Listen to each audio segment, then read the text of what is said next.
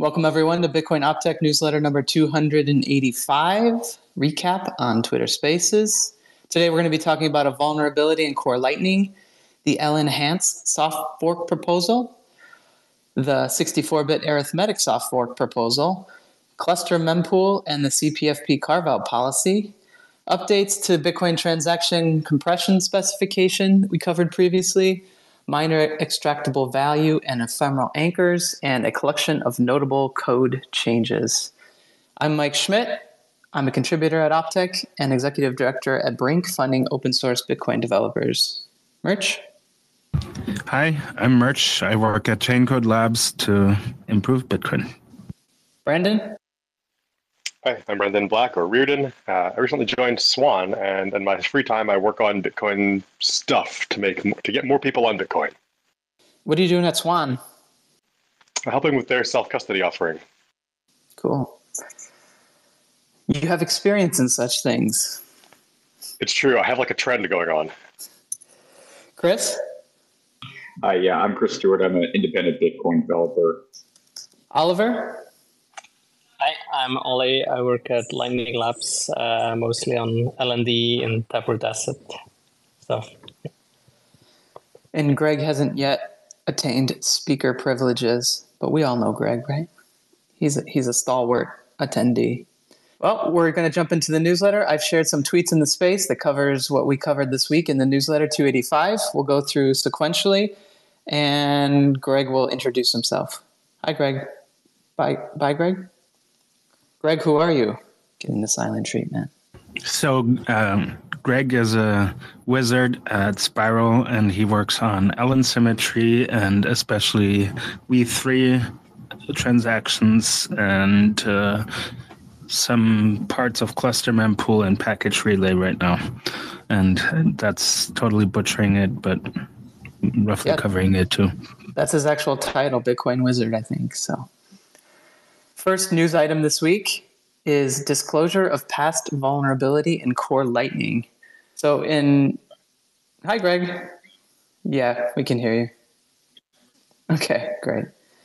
So Core Lightning vulnerability. In newsletter 266, we covered the fake funding vulnerability, which was disclosed, which involves a scenario where a malicious actor can start the channel opening process with a victim's Lightning node but never actually complete the trans, trans the channel open process. Essentially, they don't broadcast the channel open transaction, which is okay if it's done one time, but if the attacker repeats this process thousands or millions of times, it could cause issues due to the resources of the victim's node being wasted on these fake funding requests and not being available for other Lightning node operations in our podcast on 266 discussing that issue, we had Matt Corallo on to talk about that vulnerability. If you're curious of the details of that particular fake funding vulnerability, Lightning implementations had mitigated that vulnerability by the time we discussed that disclosure, and all was good. However, in um, subsequent retesting of fixes to the fake funding, Matt Morehouse, who discovered the original vulnerability, also noticed that for core lightning specifically, he was able to trigger a race condition in core lightning implementation.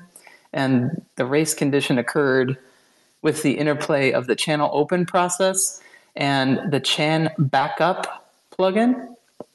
Essentially, the vulnerability at, had laid in wait for a while because no one was actually using that chan backup feature until the peer storage backup feature made use of that channel backup um, in, a, in a, the plugin that actually used that channel backup hook. So at the time that the peer storage backup feature was released, that vulnerability was essentially uh, unleashed, and Matt Morehouse was the one who caught that particular race condition and reported it to the Core Lightning team responsibly, and a fix was made. There's also a great write up that Matt Morehouse did disclosing, uh, getting into the disclosure in detail on his blog, which we link to in the newsletter as well. Murch or special guests? Does anybody have any thoughts on that vulnerability? Murch gives me the thumbs up. Great. Next item from the newsletter is titled New LNhance Combination Soft Fork Proposed. Uh, we have the author of this proposal here, Brandon Black. He posted this to the Delving Bitcoin. Some details about the soft fork. I'll let him explain it himself.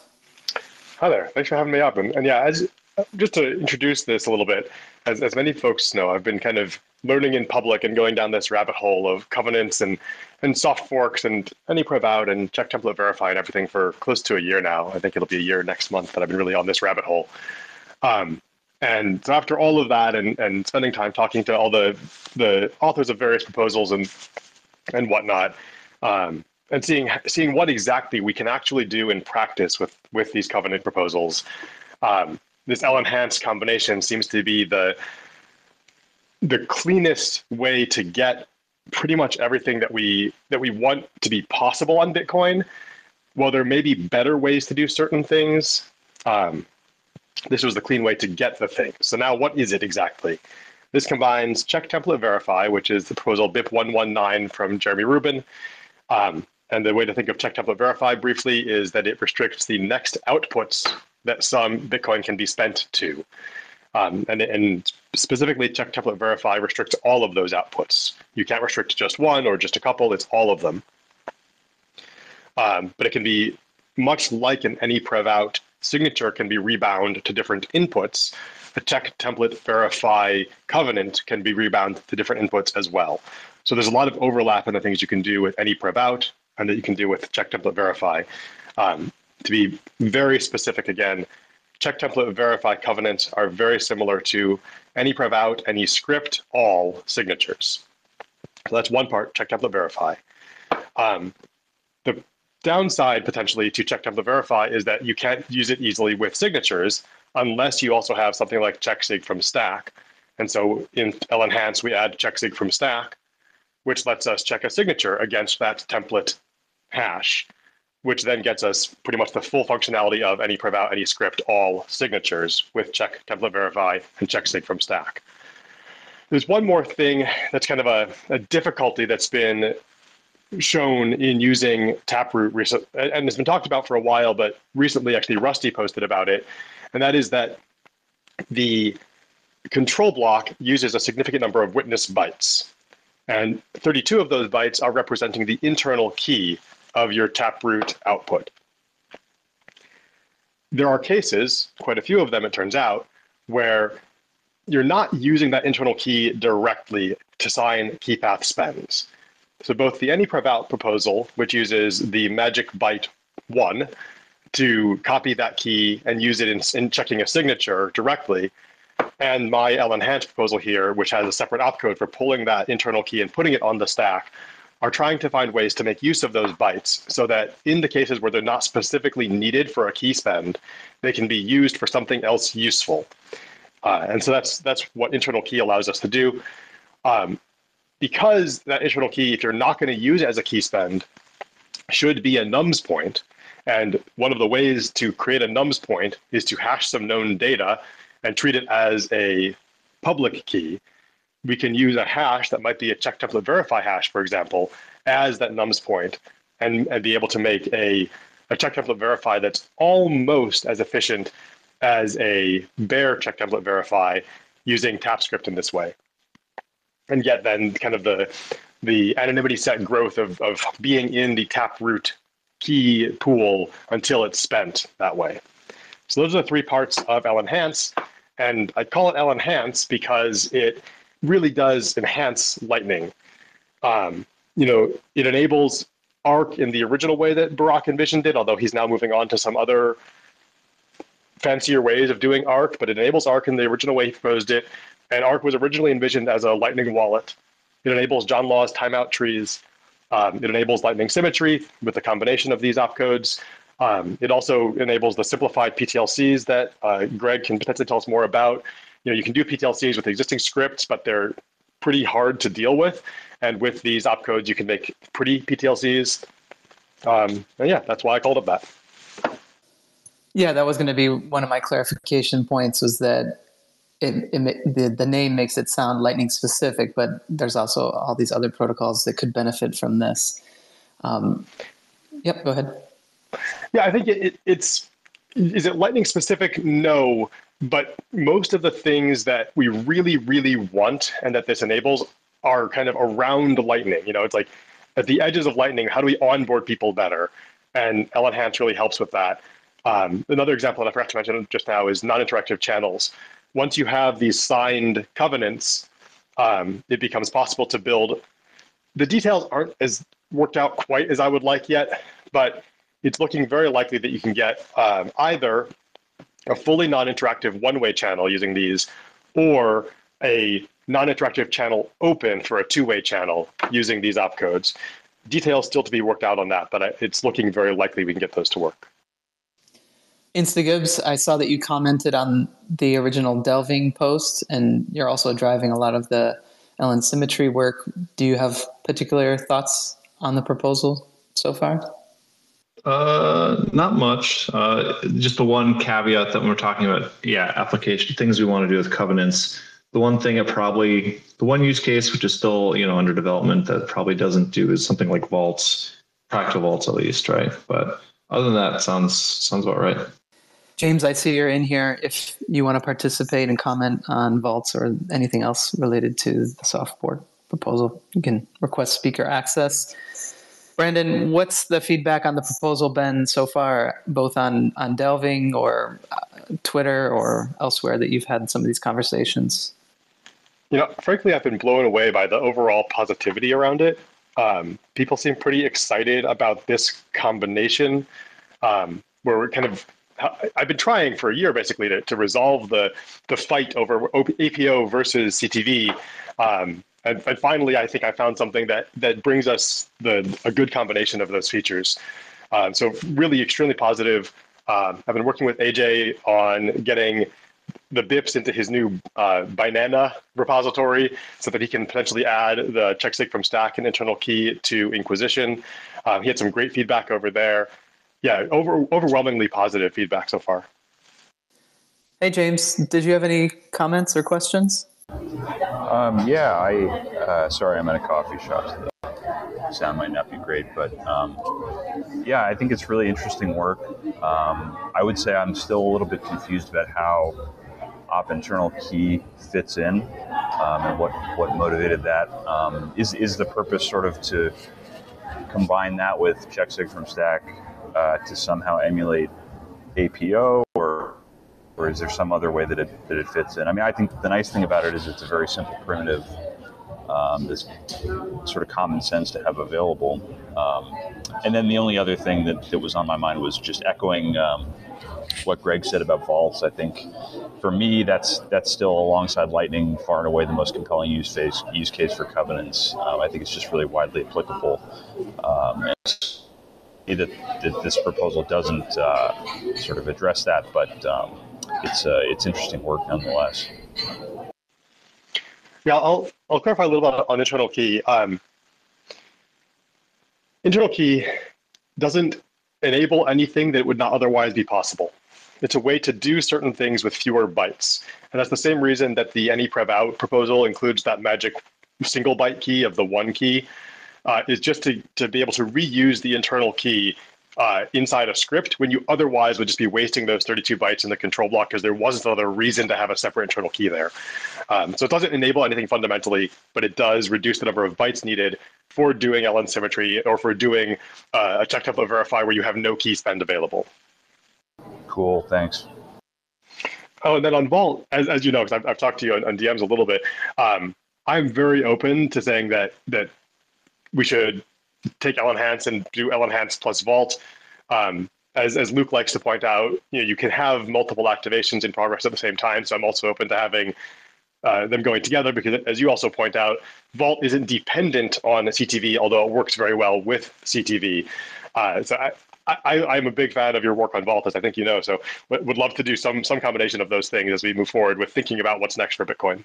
Brandon, where is the idea at in terms of something from a write up to working code. Can you maybe explain the progress that you've made? Yeah, so I have pull requests out against the world basically with working code. Um, they're not all in an absolutely consistent state right now. But Inquisition, MutinyNet, and Core, uh, some are in draft state right now as I work through some of AJ's feedback, and I'm working on getting that all updated. So yeah, working code out there. It has, uh, I would say, reasonable test coverage in, in terms of using the um, the Bitcoin Core transaction test framework to test end-to-end transactions, but not end-to-end through the RPCs. I don't have um, RPC level testing of it in place at this time. Uh, but there's working code.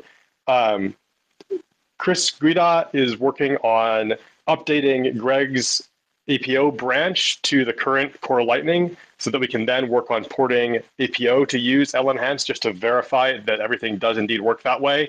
And I think that'll be a big step towards towards readiness. Um, yeah, so the code is out there, but we have some work to do on prototypes. Is there a particular call to action for the audience, depending on their varying level of technical capabilities? Obviously, some of the wizards you want to take take a look at some of this, but maybe there's some prototyping that people can do or, or building on top of some of, of what you've done. Yeah, a couple of things would be amazing. Um, one is uh, I, I would love to see some other ideas for different kinds of vault-like things you can do with CTV or with CTV and checksig from Stack. We've been banding about some ideas for that, and they're never going to be as good as OP_VAULT, but I'm curious what else is possible there. Uh, and you could base that work on, on James's simple CTV vault, which does the very simplest CTV vault, but maybe there are some cooler vaults we could do. And the other thing is review the BIPs. There's obviously, as we, we said, op, op internal key is a very simple concept. That BIP needs some textual improvements probably. I'd love review on that. And then checksig from stack, there's a couple of design things around checksig from stack that are worth considering.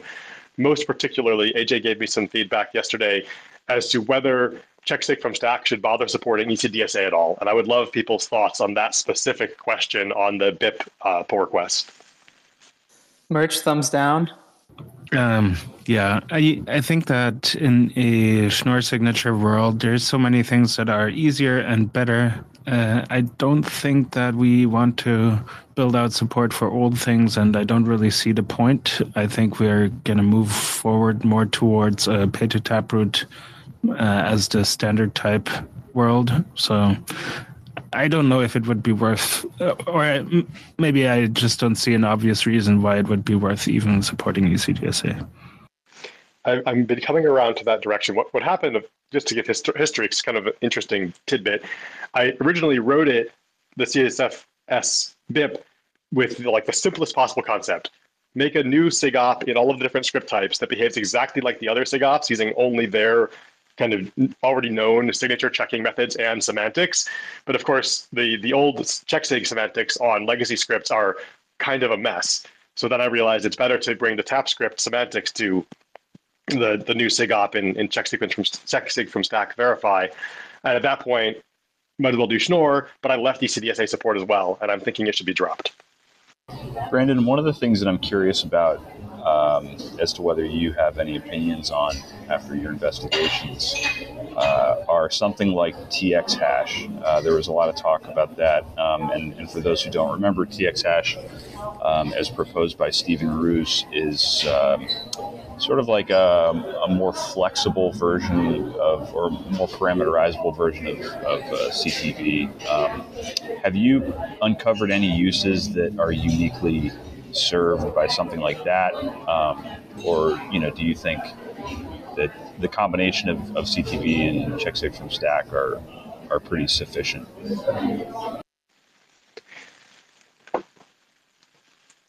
It's a little hard to to know there are definitely things that are easier with TX hash. Um, they tend to be around fee management in these in these um, output tree proposals like template or uh, timeout trees or arc These have these trees of CTVs or TX hash restricted outputs.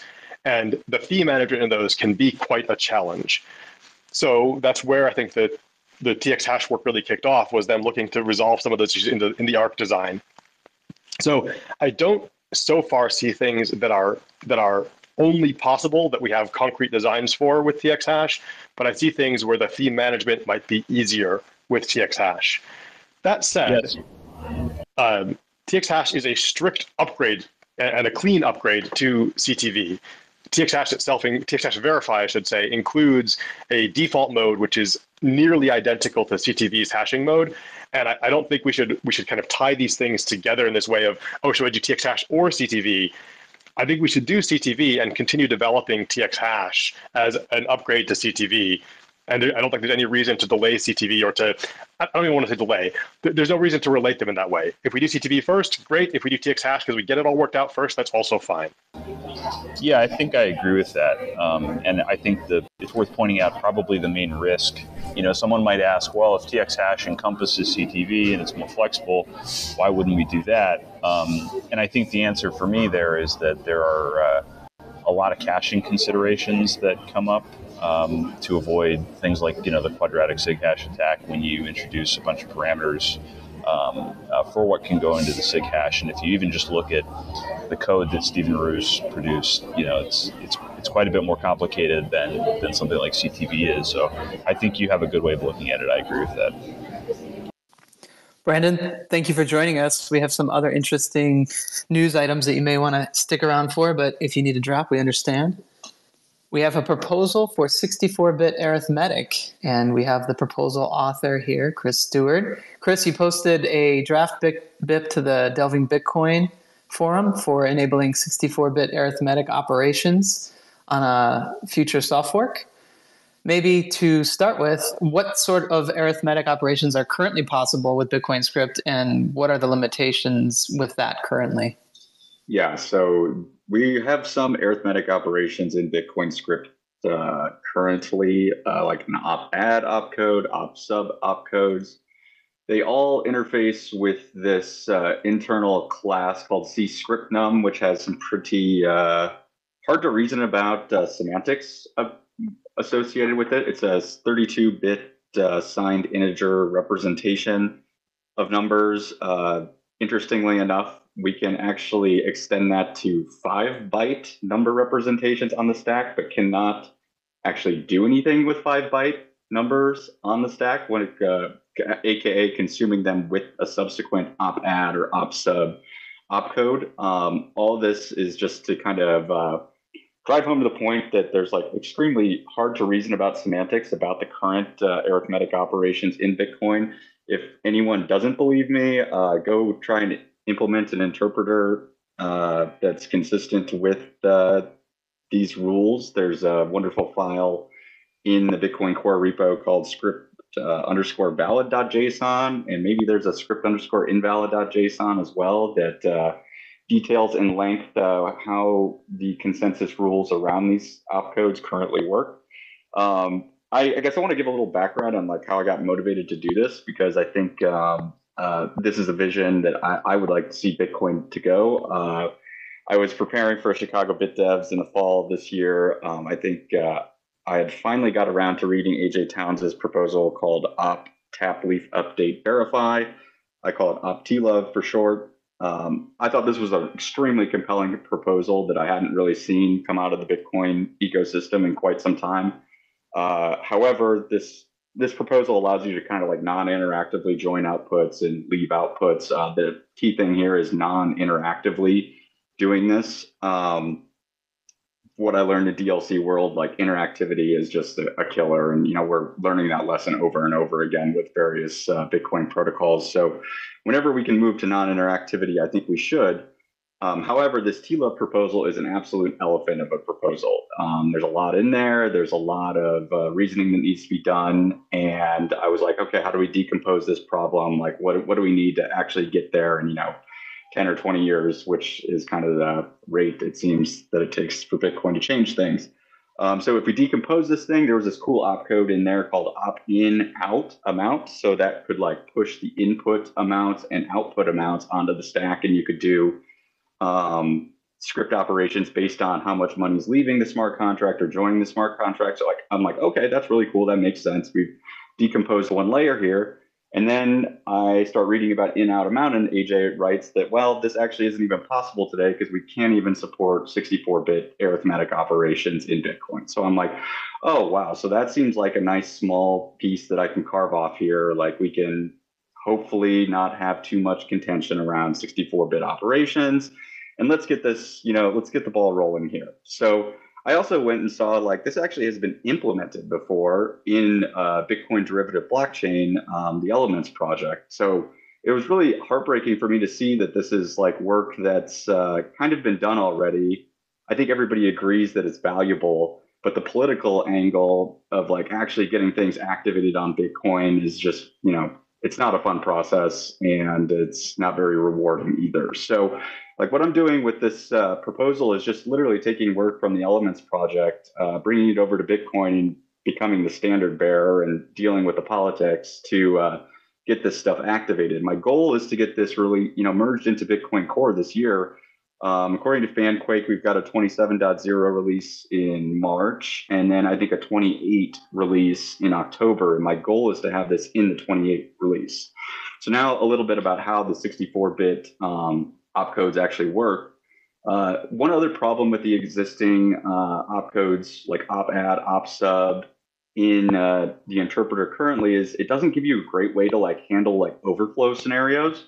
So one thing that's introduced with this 64-bit opcode here is it gives you the ability to check for overflows on you know a multiplication operation, for instance, or say if uh, someone's trying to divide by zero in the uh, uh opdiv 64 opcode, we would now push false onto the stack and check these things in advance. So then when you're writing your script, you can properly handle scenarios like this where you receive bad inputs and build an op if, op else if, uh, conditional logic based on uh, you know whatever you want to do in your failure scenario where your inputs uh, you know would would result in overflow ops.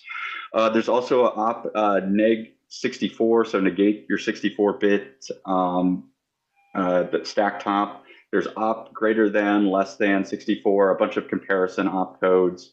Um, I think you know this is also has a has the ability to clean up a lot of uh, complexity in the sense of number encodings in the Bitcoin um, protocol. I've got feedback on this proposal and uh, from people in this call, and I'm still working on giving a in-depth answer. So I'm shooting at the hip here a little bit, but I do believe this is to be true. Uh, you know, there's the classic uh, thing in computer science where it's like, oh, uh, we have a protocol. It doesn't fix what problem we have. So let's make a new protocol. And then uh, at the end of the day, you know, you have two different protocols that, you know, no one coalesces around. And uh, that's kind of the case with numbering in the Bitcoin protocol. We have uh, output values, which are int 64s. Those are like the Satoshis that you see in the protocol. And inside of Bitcoin script itself, we have another uh, number encoding that's a minimal uh, length number encoding. This the minimal thing is a key consideration here for malleability purposes. Um, if you want to read more about that, check out BIP62. Um, but we do have two different numbering protocols in Bitcoin, and uh, my my 64-bit arithmetic protocol suggests moving back to just little endian 60, 64-bit numbers and getting rid of the uh, minimal encoding. Um, the reason why I think this is the way we should be going is because uh, well, again, we're going to have two numbering systems in Bitcoin no matter what. People want to do math on Satoshi values. Um, hopefully, in the future, that's not uh, part of this specific proposal, but we sure as heck aren't changing the uh, number uh, representation of Satoshi values. So maybe we should consider changing the interpretation logic. And uh, I believe we can do that in a safe way that doesn't uh, change malleability it will increase witness sizes a little bit. I still need to do the analysis on how much we're talking here. Like we're talking hundreds of megabytes, gigabytes over the history of the blockchain. I haven't done that, but uh, um, anyway, so this is uh, kind of uh, where I'm at with the 64-bit proposal. I again would like to get this done this year. I think it can be relatively uncontroversial, um, but I'm open to questions. Sorry, I, I ranted a lot there. Chris, you got into this a bit, but maybe just to be explicit for listeners, you're, you're not proposing to change the existing arithmetic opcodes, but instead adding new opcodes that can handle 64-bit integers in specific ways. That is that's exactly right. Um, I, you know, would like to see the old opcodes disabled in new witness versions, um, or maybe even tap uh, leaf versions. I'm still trying to understand the what's po- uh, possible with the new Leaf versions that uh, we have in the Bitcoin protocol. But uh, I, I, did, I, I, think we should just get rid of the old uh, uh, numeric operations in a in a, in a future release. You answered one of my questions, I think, which was, "Hey, I know you worked at work at Suredbits, and you guys are working on DLCs, and you sort of connected the dots here from DLCs, non-interactivity, T love, 64-bit arithmetic. Is is that sort of the the rabbit yeah, hole you like, went down? You know, un- unfortunately, with Suredbits, you know, one of the biggest uh, problems we ran into is uh, just interactivity of setting up DLCs. Um, it, it is just a killer. Uh, any sort of interactive protocol, you know, requires a ton of overhead out of out of band and uh, especially when you start introducing like multi-party protocols so like say if you wanted 100 people on a dlc instead of just two people um, you know that uh, communication complexity scales pretty horribly so um, that's why i had interest in TLUV because i think it allows us to start doing things like we see on other blockchains uh, such as ethereum with uh, smart you know basically uh, censorship resistant financial markets deployed to Ethereum. But again, like that's the elephant that I'd like to get to someday. I'm taking a bite out of this elephant by trying to just get a very small proposal activated, not even uh, allowing access to Satoshi values in the script interpreter yet. I'm just trying to do 64 bit arithmetic. And then we'll take another bite out of the elephant uh, if this goes well. And if this takes five years to activate, I you know, I probably won't be around for that because that's just, uh, you know, demoralizing. There was one part of the BIP that maybe you could help elaborate a bit on, and you may have touched on this, but maybe we can elaborate a bit further. The BIP also describes this set of conversion opcodes to convert yes. existing Bitcoin protocol numbers into you mentioned these four and seven byte little endian representations. Can can you talk a little bit more about about that? Yeah, so this is something that's been requested from other Bitcoin developers that are interested in this 64-bit proposal. I didn't originally have them in, and uh, I'm really trying to avoid scope creep here because as your features grow linearly, your bike shedding uh, possibilities and concern trolling grow exponentially. Um, so I am really pushing back against introducing things like, say, a left shift operator or a right shift operator, or you know, other like sane things that could be included in this per, uh, proposal. But I want to keep this to be a slim, fat soft fork rather than a fat one. Again, um, concern trolling and uh, bike shedding grows exponentially as your features grow linearly. However, um, this is something that people said like is valuable and they would find valuable for their uh, work um, it does allow you to convert from, say, little endian 32 bit numbers to little endian 64 bit numbers from the script num script nums that are currently used in Bitcoin to 64 bit um, little endian signed integers. Uh, so those are included in there. I, you know, if people think that this is unnecessary and again is introducing more features at the cost of uh, our exponentially growing bike shedding and uh, uh, you know, I guess bike shedding possibilities. I, I think I could cut those out too and just literally go with the four, um, you know, strictly arithmetic op, op codes: opdiv, opmul, opadd, and opsub. Murch, James, or Greg, do you guys have any questions about what Chris has been talking about? Yeah, I'm kind of mystified by TLUV, to be honest, because to my knowledge, it was never fully specified. Um, to recap for people, uh, TLUV was kind of a conceptual idea that AJ Towns came up with, and correct me if I'm wrong on anything here, Chris, but it's basically just saying, hey, what if you could articulate some allowable transformation that the, the tap tree could go through, you know, on its way to being spent? Um, but like that method of articulating the allowable transformation, I, I, don't think ever actually came to be. So, so TLUV to me was kind of um, unspecified. Is uh, is that not the case for you, Chris? That that is exactly the case for me because James, frankly, why would you work on something like that when it's extremely complex and we can't activate simple things like 64-bit arithmetic on Bitcoin? so um, I have a lot of interest in that. You'll probably see more of me uh, writing about TLUV in the you know coming months. Although being realistic about where the Bitcoin political process is at, uh, you know, I wouldn't expect to see that anytime soon. Uh, however, I think the vision is absolutely wonderful, and that's something that I want to work towards. And again, like looking at TLUV as the ele- elephant, like this is the smallest piece of the elephant that I could take and uh, think that's possible to get activated in, you know, a, a reasonably short time frame. You know, I guess I shouldn't say activated, merged into Bitcoin Core and deployed in uh, in nine months. But uh, you know, maybe I'm uh, maybe I'm being a little overly optimistic here. I see there's a bunch of discussion on delving in response to your post. How would you summarize the feedback there and, and elsewhere so far? I mean, I think it's like relatively positive. Um, there's, you know, concerns like the, the number encoding is the number one thing that I've got pushback on. Um, you know, with the joke about, uh, you know, why would we have two encodings? We already got one. And, you know, then a third person's going to come along and create their own encoding.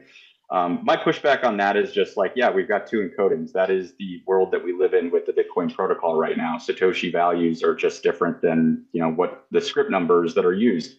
I think the script numbers are pretty bad. I think they should go away. Um, obviously, not in a hard fork way, but we should soft fork them out slowly over as time goes on. That also allows us to reduce complexity in the interpreter. So, like right now, we gotta we have these things called f require minimal flags which says like, hey, we need to require the minimal encoding of a number in the script interpreter. Well, that makes sense, and that is a, an acute problem that we had in the history of Bitcoin. You know, in that um, let's call it 2010 to 2017 era, where we had a lot of malleability of scripts, uh, specifically tinkering with uh, um, script numbers to be, uh, you know, adjust the TX ID by just encoding them slightly differently. However, my pushback on this would be, well, let's just require all numbers to be eight bytes. There's no malleability. It's compatible with other number representations in the Bitcoin protocol, like Satoshi values. And uh, I mean, I think that just reduces overall complexity for new people being onboarded into the project too, because they can just now use the little endian number representations that they've learned, you know, in their computer science career, software development careers along the way, rather than having to you know learn our esoteric uh, number encoding um, that currently exists.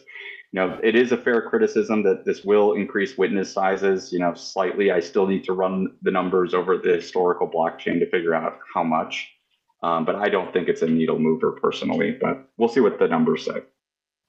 Well, it's not even just about historical numbers. I mean, a lot of the prospective soft forks include, you know, um, specifying uh, TX out position parameters and, you know, a lot of small numbers. So if you're fixing eight bytes for every single number, I mean, that just strikes me as a potentially terrific waste of space. Well, and I guess that's really the question is like, how much do we uh, care about blockchain disk space and specifically in the witness um, versus, uh, I don't know, comprehensibility, readability, understandability of the protocol? Um, and I guess that's a choice that you know we as Bitcoin developers need to make. Chris, thanks for coming on. Thanks for explaining the proposal.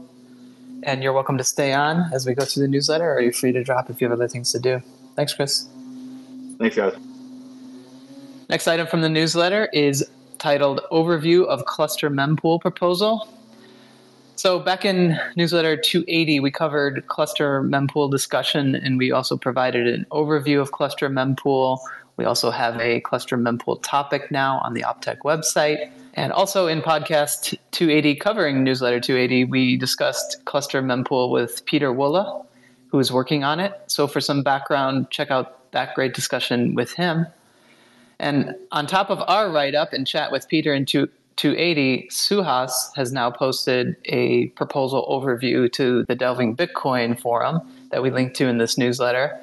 While we encourage listeners to read that post and get further explanations around cluster mempool, this week we specifically noted a detail about the write up from Suhas involving CPFP carve out policy and its relation to cluster mempool. Murch, I know you're somewhat involved with the cluster mempool effort and team. Maybe to start, can we give a quick summary of carve out first and then maybe comment on the relation to cluster mempool here? Sure. So uh, the CPFP carve out is a strategy to prevent pinning. And the idea is if you have, for example, a transaction that is owned, sorry, a transaction output that is owned by two parties in some fashion, and they, um, like one or yeah, there's a transaction with two outputs, and one person adds a bunch of descending transactions to it that either uh, hit the descendant size limit or the descendant count limit it would be prevented that another person adds another descendant of the same transaction uh, because the limit is already exceeded. So the limit is currently 25 uh, descendants, and I believe that a chain of descendants is not permitted to have more than 101 kilo bytes. So um, this would be a strategy for someone that is trying to prevent a transaction from confirming to prevent you from adding your own CPFP to bump it uh, to get a quick confirmation. The CPFP carve out now permits that a single time someone is allowed to add a another transaction to the first um, like as a child to a, the first transaction in such a chain.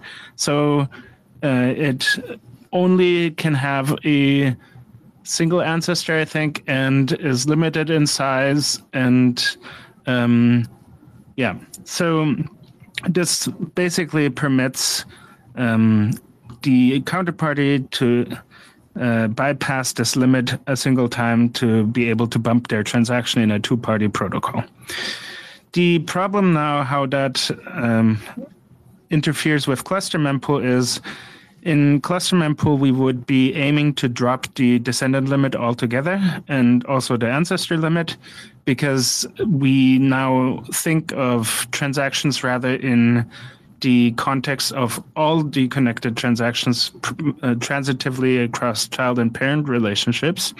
And therefore, we um, if we had sort of this kind of carve carve out, um, this might appear at various different points in the cluster. So you would be able to add multiple transactions to a cluster, and then of course the cluster size limit, uh, the count of transactions that a cluster can have, and and the weight limit a cluster may have would be exceeded at multiple points and then really the limit on the cluster wouldn't be effective and we'd have to engineer instead with with the expected overall size with all the potential uh, carve out transactions.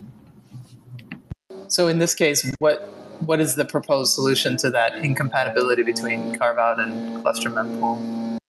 Um, my understanding is that the idea is to move uh, two-party protocols like Lightning channels to a new transaction version, namely V3 transactions.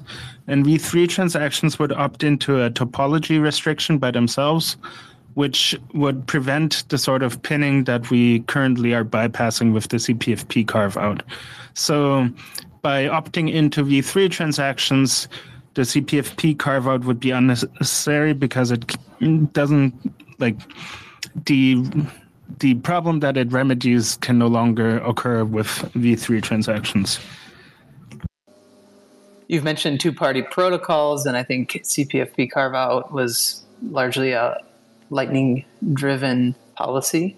Um, but we also note in the newsletter on this topic that as discussion has progressed around cluster mempool and mempool management in general, folks who are developing software related to mining wallets or other contract protocols should take a look at what Suhas wrote up and, and engage with some of this discussion to, to make sure that, I guess, all the bases are covered. So if you're a developer in one of those fields, obviously take a look at what Suhas wrote up and, and engage. Murch? What else is there to talk about about cluster mempool and carve out? Well, uh, there's a whole series of really interesting posts on Delving Bitcoin. The overview is a great point to start, but if you're more interested in how it all works, there's a bunch of related write ups of the details of how clusters are linearized, how um, it all could work together. There's also a draft branch that Suhas mostly has been working on. I I also know that um, uh, this um, the comparison mechanism that we came up with uh, with the uh, how we think about two different variants of the same cluster is now a topic for um, package relay and V3 transactions. So instagibbs has been looking at it. There's been a bunch of interest from other developers. So um, this is this is pretty exciting, moving quickly. If there's if that sort of tickles your interest, I think it's a good time to to get a look at it. Next item from the newsletter is titled Updated Specification and Implementation of Bitcoin Transaction Compression. So, back in newsletter 267, we described the initial proposal by Tom Briar for Bitcoin transaction compression. This update this week is an update to that specification.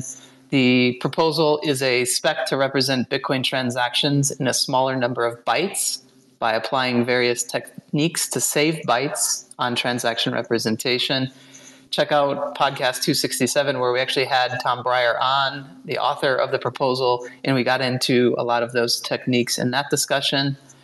The use case for such a thing would be able to be able to represent a Bitcoin transaction in bandwidth constrained mediums. We note satellite transmission, and Tom talked about steganography as well. The post from Tom that we covered this week updates that original spec with some additional optimizations. And to quote the newsletter that quotes Tom, quote, removing the grinding of n-lock time in favor of a relative block height, which all of the compressed inputs use, and the use of a second kind of variable integer. So if you're curious about the details, check out News 267 and Tom's updated post that we covered this week. Next item from the newsletter is discussion of miner extractable value in non zero ephemeral anchors. We have Greg on this week to talk about this topic, and he was the one who posted to Delving Bitcoin to discuss these concerns. Greg, maybe to start, what is MEV?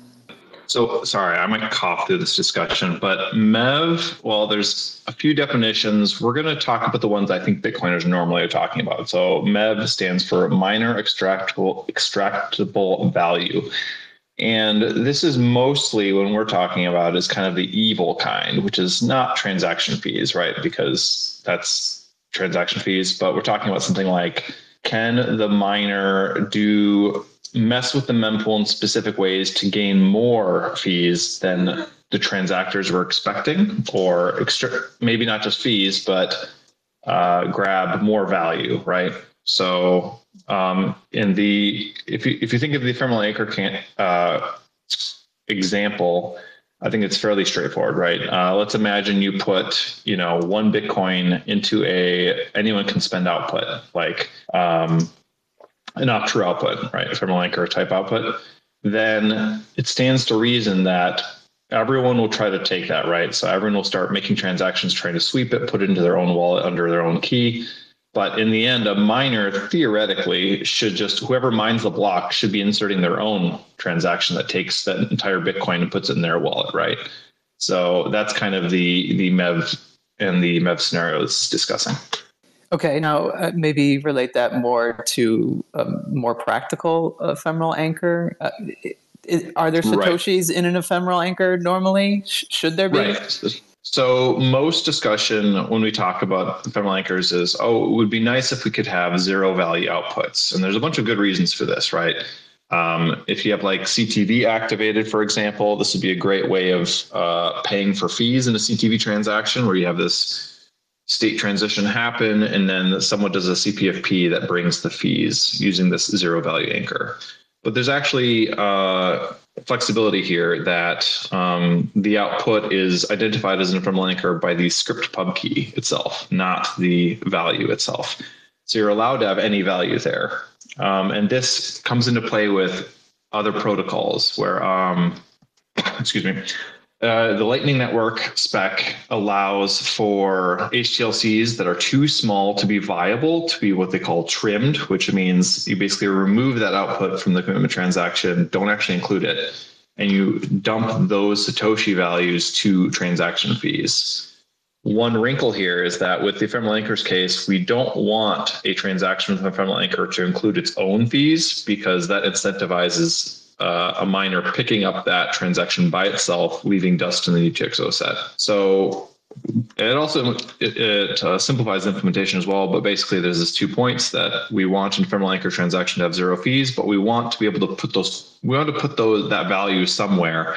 And the most natural place to put it would be in the ephemeral anchor itself, in the in the Lightning case. So depending on defaults and whatnot, you could have up to Uh, I did some math with modern channels. You get something like 13 to 30,000 by default with default configuration, 13 to 30,000 Satoshis sitting in an output that would be freely grabbable by anyone. So it's kind of the practical result that sets up this scenario.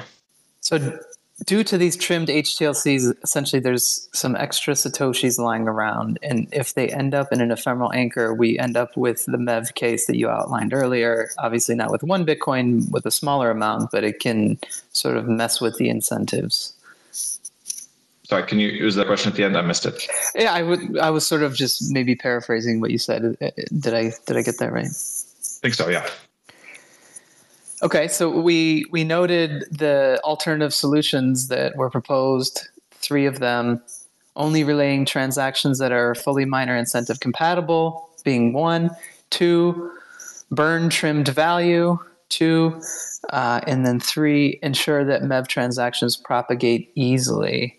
Any of those that you'd like to double click on? Um, let's see. So the first one was incentive compatible Second one was which one? Sorry, I'm not at my computer right now. So the, the first one, yeah, it, miner incentive compatible. Burned is two, and then ensuring, mm-hmm. prop, ensuring propagation is three. Yeah, so I think the ideally what you do is you have bots sitting around the network. I think this is Blue Matt's point. You'd have bots sitting around the network or scripts running that would notice this and then immediately burn it to fees because that's kind of like the natural thing.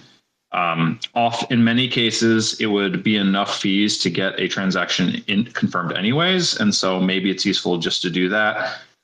Um, so you could have essentially bots front running and sending it all to to miners. And while that's true in an incentive compatibility way, um, the problem is right. Imagine that if you're doing a race condition where someone wants to take the fees, then they can front run those front runs and add an additional Satoshi in fees to whatever transaction they make.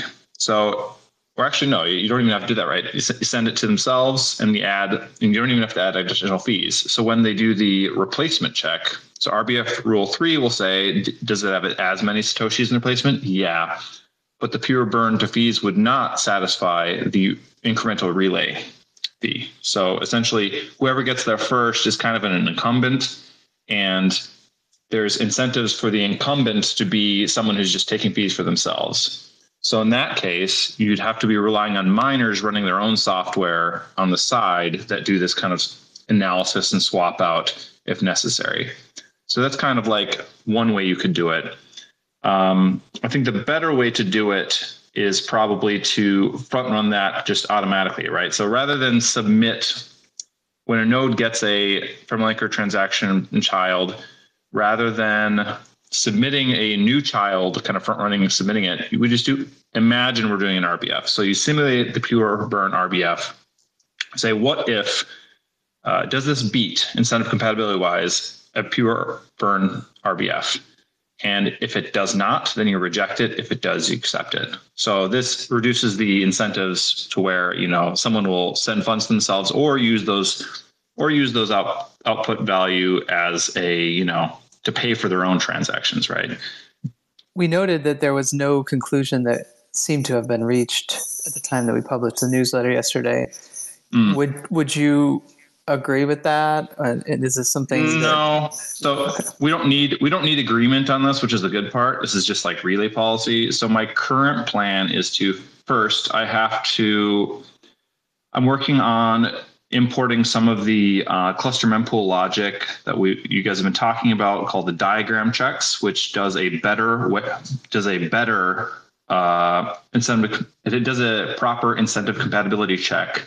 I'm going to apply that to my my plan is to apply those diagram checks to the case where you're conflicting with a size two cluster, right? So parent child.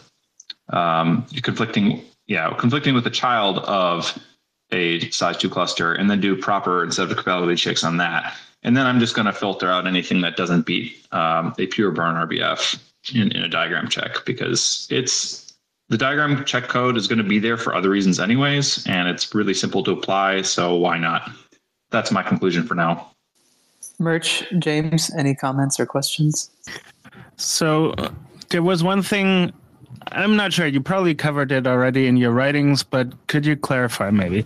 Um, so, if the problem is that the miner is front running spending the ephemeral anchor, that means that they collect can collect the money from the ephemeral anchor, but the transaction gets confirmed. So mission accomplished. So how is that a problem? Oh, we, we just don't want to make miners have to run bespoke software to be as competitive as other people. We want mining software to be dumb and easy. That's all. I agree from a security perspective, from a smart smart contract security perspective, it's not a problem. But I'd rather relay and mining code be stock and people make money doing that. Obviously, you can't mitigate all circumstances. If people do weird stuff, that opens up MEV in other ways. But if I'm proposing a way I don't want to propose a way to increase MEV inherently on a popular protocol. Yeah, that's fair. Greg, thanks for joining us. You're welcome to stay on. We've wrapped up the news section for this week. We have one release to cover, which is LDK 0.0.119.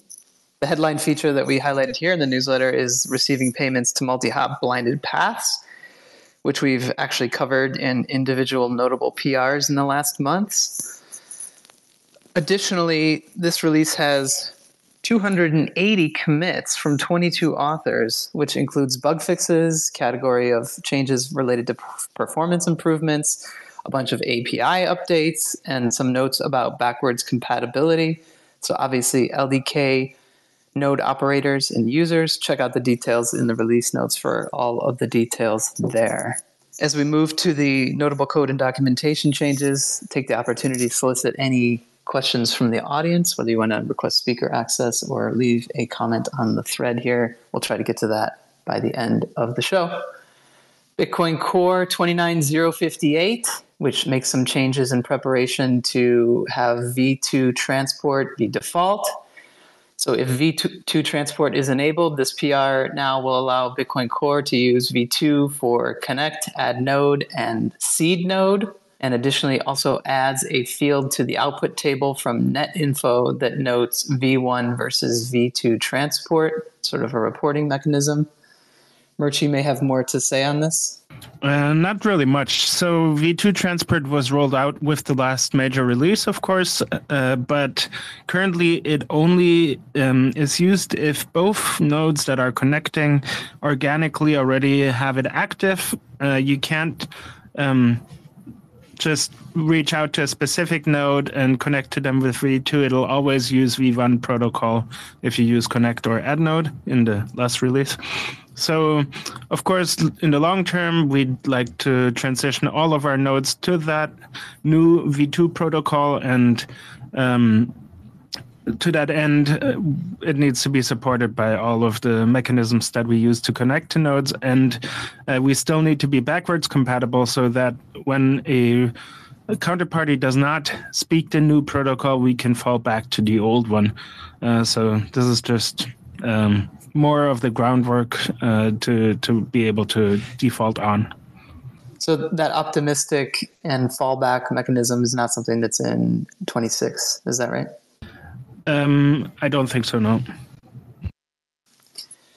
Bitcoin Core 29200. So uh, a Bitcoin Core node using I2P may only connect to uh, I2, I2P peer destination if both sides have sessions with the same encryption type. So I2P supports multiple encryption types. This is uh, an anonymity network similar to Tor And since Bitcoin Core is not currently setting the encryption type before this PR, when Bitcoin Core was creating I2P connections, it used the default encryption type labeled type 0. And after this pull request, Bitcoin Core's I2P session creation uses both type 0 as well as the new type 4, which will allow Bitcoin Core to connect to I2P pairs of either type. And it will also then use the newer, faster type 4 as preferred type. I didn't get into any of the uh, encryption jargon. Murch, I don't know if you're familiar with any of those types of encryption or you think it's worth noting anything there. All right. Bitcoin Core 28890, removing the RPC serial version configuration parameter that was previously deprecated. We covered the deprecation and discussed that rationale behind that in uh, podcast 269. That was a configuration option that allowed users to specify the format of the raw transaction or the blocks block hex serialization and allowed users to continue to access blocks and transactions but without any of the SegWit fields. As SegWit's been rolled out and adopted widely, that configuration parameter was deprecated and now removed. Anything to add, Murch? I just want to steelman how this is a good thing because, um, well, SegWit's been in Bitcoin Core since 0.13, which is now 13 major releases ago, and it's been active since tw- August 2017. So we're uh, push six and a half years ago. If you're still using non-SegWit and are opposed to reading full blocks of which over 90% of the transactions are SegWit transactions, you're probably on the wrong network. Eclair 2808 allowing users of Eclair to specify the maximum amount that their node is willing to pay in on chain fees in order to open a channel. The way that you do that is a parameter titled funding fee budget Satoshis, and that parameter is available for the open RPC. And the default of that parameter is set to 0.1% of the amount paid into the channel.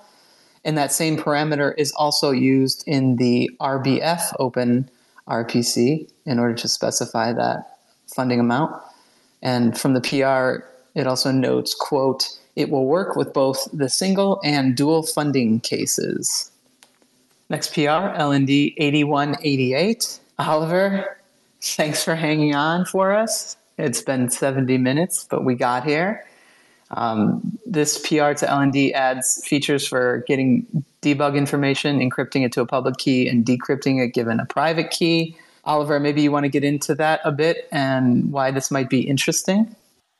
Yeah, sure. Uh, thanks for the invite, uh, and thanks for the newsletter, by the way, uh, as well. Uh, always love it.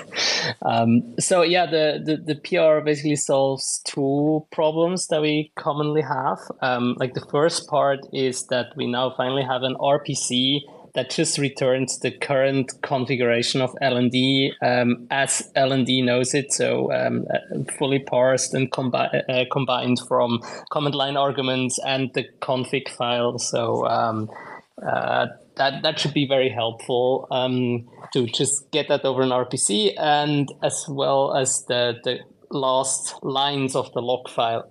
So because that's now can be exposed over RPC, it will be also be easy for UIs or wallet softwares to display this. Before the user had to go into the command line to get the uh, the log files or find out what the config is. So this alone is is is always uh, already a, a, great addition.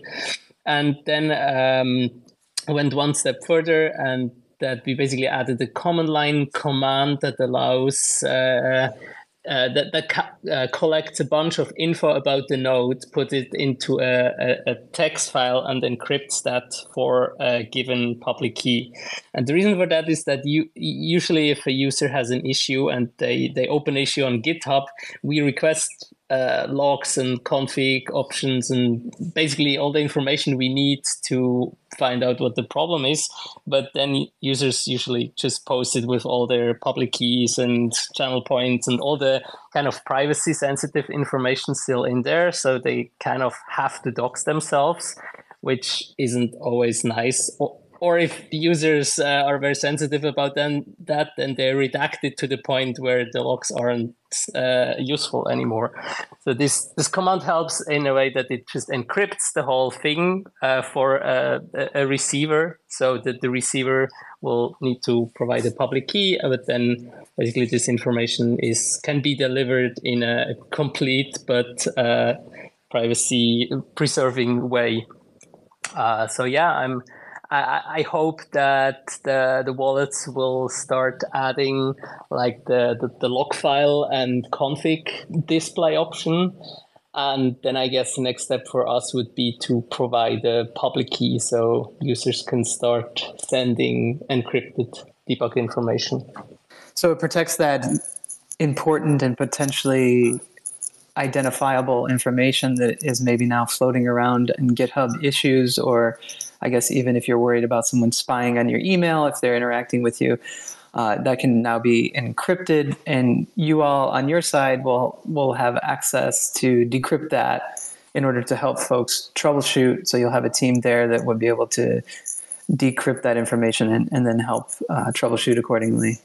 Correct and and also the, the command just assembles all the information we normally request in like separate commands uh, w- with just one command so we get more information that we might have gotten previously but in a more privacy preserving way so it, it, it's hopefully a win-win for both sides is there a precedent already for projects doing something like this, or is this kind of the, the first of the kind that you guys are blazing a trail?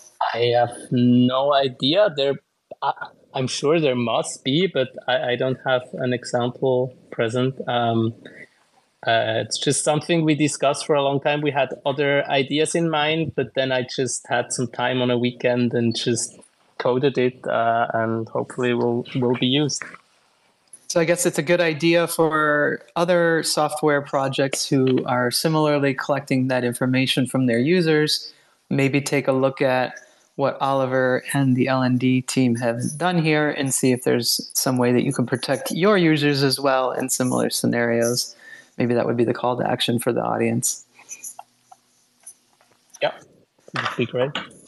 Oliver, thanks for hanging on. Thanks for joining us. Thanks for blazing thanks for the trail here. Yeah, cheers. Cheers. Oliver, there's, you may.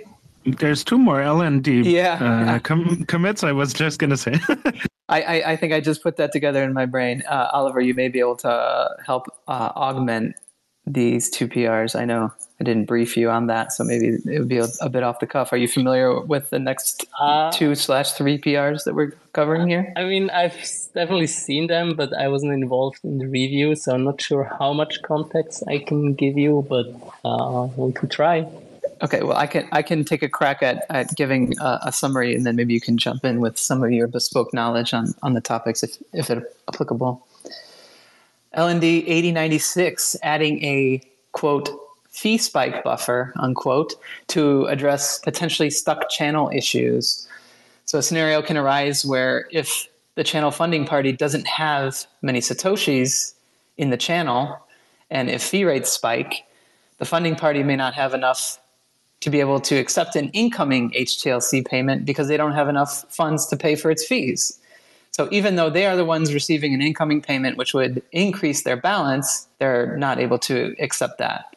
So the suggestion from Bolt 2 is that the person funding actually keep an extra reserve of Satoshis to ensure additional payments can be received. And now LND implements that specific recommendation. We also linked in the newsletter to the fact that that was implemented um, quite a bit ago by Core Lightning and Eclair to mitigate similar issues. Oliver, any comment? I think you summarized that pretty well. Uh, I guess we just basically missed this change in the spec and were late in implementing it, uh, and this caused uh, interop issues with uh, Core Lightning and Eclair, especially during the, the high fee spike. So uh, yeah, I'm very happy that we could could address and fix this. Last two PRs are both to LND as well, 8095 and 8142. Both add more plumbing to LND to be able to handle blinded paths. So I guess similar Murch to the slew of blinded path related PRs that we had in the last months from LN, LDK about blinded paths. It now appears that you and I can go through covering similar set of PRs for LND for the next couple months. Um, specifically, 8142 is titled Expands Validation of Blinded Routes, which is a fix for a bug that was, that was surfaced via fuzz testing, it looked like. And 8095 is titled Add Invalid Onion Blinding Handling for Blinded Paths. And that includes um, a nice series of diagram images, which could be helpful for folks curious about the internals of blinded paths. Oliver, anything to add on blinded paths in LND? Uh, unfortunately, not. It's an area I'm I'm least involved in, but I'm super happy about all the progress that's being made. Um, and as you mentioned, it's it's just uh, two PRs in a series of, uh, I think quite a couple of more that are needed to get this fully working. But um, yeah, very excited to to get a lot of movement here. Excellent.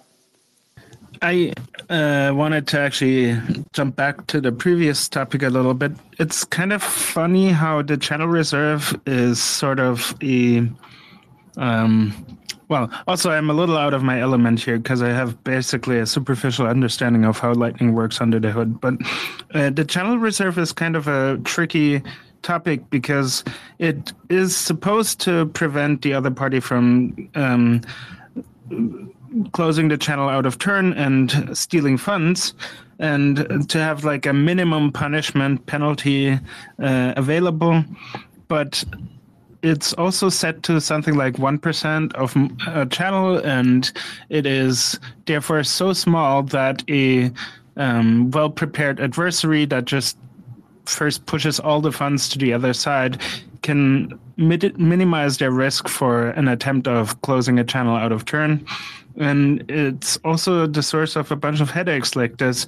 Oh, because the channel reserve is too small, I, I can't actually receive funds um, because I'll um, yeah, I, I won't be able to increase my commitment transactions fees to the point where I, as the funder, can um, pay for it. So uh, maybe in the whole context of us talking about LN symmetry earlier, this is one of the reasons why LN symmetry would be so much easier as a update mechanism because the fee paying is actually um, pushed back to the point where you actually want to um, submit the commitment transaction and you bring the fees in another uh, input to the transaction.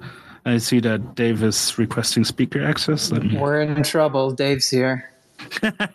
he probably has some corrections for what I'm just talking about. So I think this reserve that we're talking about here for this PR is separate from the channel reserve. So this is just about covering the fees necessary to add an HTLC to a commitment transaction. So when you add an HTLC, you'd add an output. It makes the commitment transaction bigger. And you also need to pay for the HTLC success or timeout transaction, which also require on-chain data. Uh, and in the pre-anchors Lightning protocol, uh, all those fees need to be paid for by the party who opened the channel, who funded the channel. Uh, this is in single funded um, Lightning.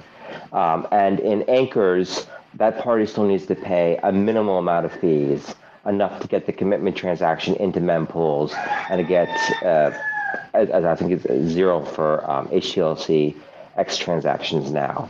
Um, so this is this is a separate and completely voluntary reserve, and it's not a um, it's not so much of a compatibility issue between the implementations, um, as I understand it, as it is an issue of if that party doesn't have a voluntary reserve, it just can't pay for the fees, and so its counterparty is just not going to allow it to accept any funds, and so the channel gets gets stuck, and uh, there's just nothing it can do except close at that point. So it's just a voluntary reserve.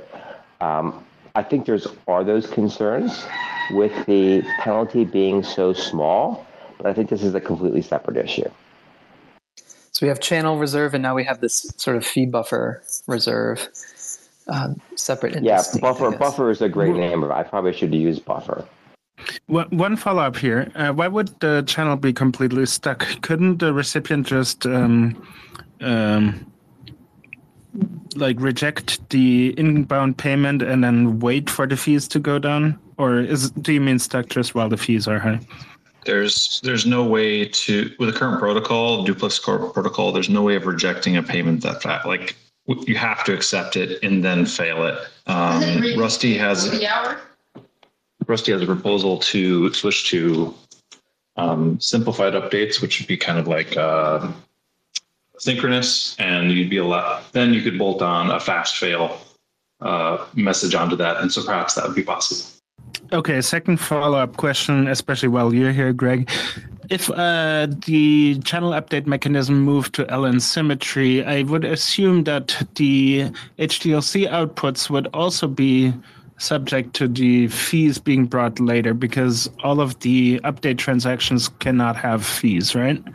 Correct. It requires zero fee update transactions, which uh, which spurred a lot of the current work for Lightning today. All right, I rest my case. I don't see any questions or comments from the audience, so I think we can wrap up. Thanks to our special guests, Oliver, Greg, Chris, Brandon. Thanks to Dave for joining us to clarify at the end there. And thanks always to my co host, Murch, and for you all to listen. Cheers. And thanks for James for jumping in and talking to us too. Yeah. All right. Th- thanks. See you next week. Cheers.